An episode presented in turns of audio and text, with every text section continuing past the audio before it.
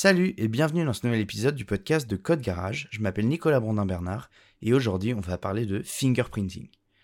Alors, le browser fingerprinting, hein, qu'on peut aussi appeler une empreinte de navigateur, eh ben, c'est une méthode qui consiste, comme son nom l'indique, à générer une empreinte unique basée sur les caractéristiques de votre machine et de votre navigateur plus particulièrement, le tout sans jamais rien stocker.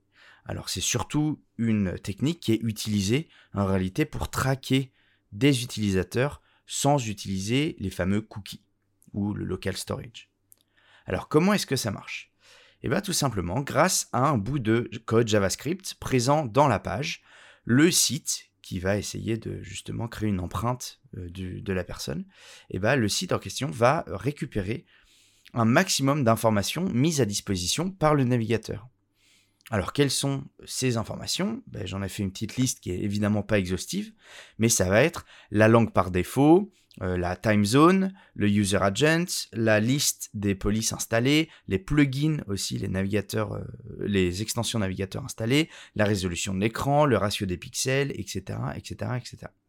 Alors, certaines des librairies qui font ça automatiquement utilisent des dizaines de caractéristiques différentes et certains sites utilisent aussi des informations récupérées par le serveur comme l'adresse IP, l'adresse MAC, etc. Alors, il est possible d'arriver à 99,5% de précision d'identification en quelques millisecondes. Alors, vous pouvez par exemple tester euh, la librairie Fingerprint JS et dans sa version 2 euh, qui est encore euh, plus performante, je vous mettrai le lien euh, du projet sur GitHub directement dans les liens, dans les notes de l'épisode. Alors dans quel but est-ce qu'on va faire ça? Évidemment, vous connaissez la méthode de tracking la plus courante qui consiste simplement à déposer un cookie sur la machine du visiteur et de récupérer sa valeur entre chaque visite. Encore mieux, il est possible d'importer un script d'un domaine particulier chaque euh, cookie est relié à un seul domaine, sur plusieurs sites pour traquer la navigation euh, du visiteur entre ces sites. C'est le principe du Google Analytics et c'est surtout le principe qu'on appelle globalement de script tiers. Et c'est euh, ce qu'essaye évidemment d'interdire ou d'éviter la plupart des navigateurs. Certains navigateurs le font complètement et d'autres le, le, font un petit peu. Mais évidemment, il y a aussi des adblockers et plein de choses qui peuvent éviter ça. Alors qu'est-ce qui se passe si l'utilisateur supprime ce cookie? Eh bien, s'il passe en navigation privée ou s'il bloque le chargement des scripts tiers euh, comme les adblocks le font, eh ben, le tracking devient impossible. Enfin, impossible justement jusqu'à ce qu'on vienne ajouter du fingerprinting. Parce que grâce à ça, ou plutôt à cause de ça, eh ben, il est possible d'identifier un utilisateur sans rien stocker sur sa machine, en toute description discrétion, pardon, et même s'il change de navigateur ou il passe en navigation privée. Alors évidemment, ça va être un peu, moins précis, des fois il peut y avoir des faux positifs, mais ça sera quand même possible. Parce que l'algorithme de fingerprinting, il devra simplement recalculer l'identifiant unique et il pourra le comparer bah, justement s'il y a eu des sessions précédentes. Alors les deux principales utilisations de cette méthode, bah, c'est évidemment le tracking publicitaire, hein, je vais en reparler un petit peu après, et euh, bah, par contre, il y a aussi la détection de fraude. Par exemple, une plateforme qui voudrait utiliser qu'un seul compte par utilisateur pourra utiliser l'empreinte d'un visiteur euh, fait pendant la création du compte pour vérifier qu'il ne s'est pas déjà inscrit avec un autre email.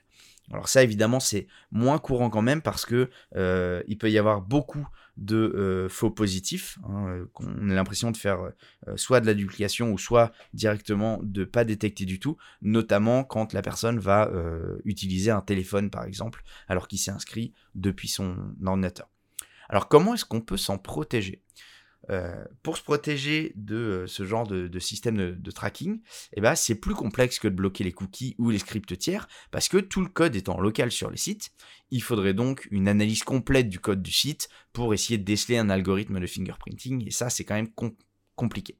Mais heureusement, certains éditeurs de logiciels eh ben, arrivent à trouver des solutions partielles comme euh, une extension par exemple pour le navigateur Firefox censé empêcher le fingerprinting. Je vous le mets aussi dans les liens de l'épisode. Et il y a aussi une, initiative euh, qui s'appelle Am Unique et qui permet d'analyser votre navigateur de manière à découvrir à quel point votre navigateur peut être pisté ou non. Ça peut vous permettre bah, de prendre euh, quelques précautions, d'installer ou de désinstaller des extensions, etc. Euh, pour essayer d'avoir le plus haut taux, euh, le plus bas taux d'unicité justement et vous fondre dans la masse. Alors, est-ce que cette pratique, elle est autorisée par la RGPD le but d'une réglementation comme la RGPD, c'est de rester valable pour un maximum de cas malgré l'évolution rapide des technologies. C'est évidemment pourquoi vous verrez jamais de mention du euh, terme fingerprinting dans le texte de loi, mais plus globalement de toutes les informations personnelles permettant de traquer un utilisateur. Oui, les caractéristiques de votre navigateur peuvent être considérées comme des données personnelles si elles sont recoupées entre elles. En résumé, le fingerprinting est autorisé à condition d'avoir un consentement explicite de l'utilisateur ou bien de ne pas stocker le résultat de l'algorithme pour l'utiliser à euh, seule fin de détection de fraude par exemple. En tout cas, en pratique, bah, rien ne vous empêche d'expérimenter de votre côté pour comprendre le fonctionnement. Et si vous voulez plus d'informations sur le fingerprinting et la RGPD, je vous mets en lien un article de euh, euh, l'EFF, l'Electronic Frontier Foundation, euh, qui parle justement de cette technologie-là et du RGPD. J'espère que vous aurez appris quelque chose en écoutant ce podcast. Moi, je vous donne rendez-vous la semaine prochaine pour un prochain épisode et je vous donne rendez-vous surtout sur code-garage.fr pour retrouver tous nos épisodes, tous nos articles de blog, il y en a toutes les semaines qui sortent, et surtout tous nos cours complets pour vous former et avec des cours de très grande qualité. C'est toujours notre priorité. Moi je vous dis à la semaine prochaine. Salut